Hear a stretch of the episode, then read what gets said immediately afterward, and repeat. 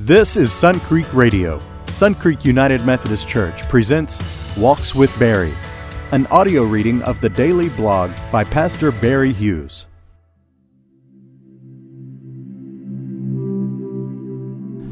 As January rolls on, I still enjoy seeing the displays of students' goals for the new year in our preschool. I've shared a couple of them with you already.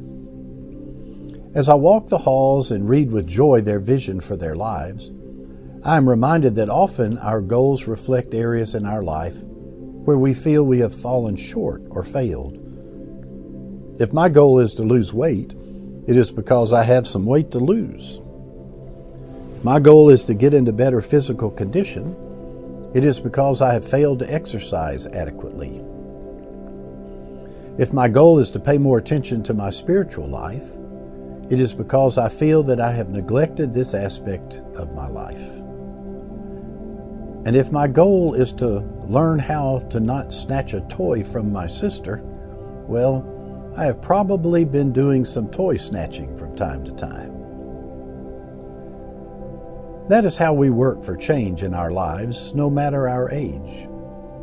We make a decision about one something we wish to do differently or do better or to not do it all, and we focus on finding a new way to live.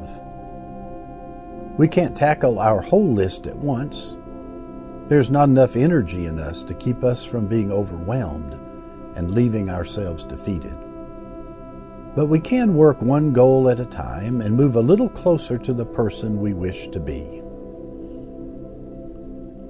We read in Ephesians the call to put off our old self which belongs to your former manner of life and is corrupt through deceitful desires, and to be renewed in the spirit of your minds, and to put on the new self, created after the likeness of God in true righteousness and holiness. Becoming the person we wish to be, becoming the person we were created to be, grows out of a commitment to putting off the old and putting on the new. It is not easy. It is sometimes painful, but it is always worth it. Peace. Thank you for listening to Walks with Barry on Sun Creek Radio.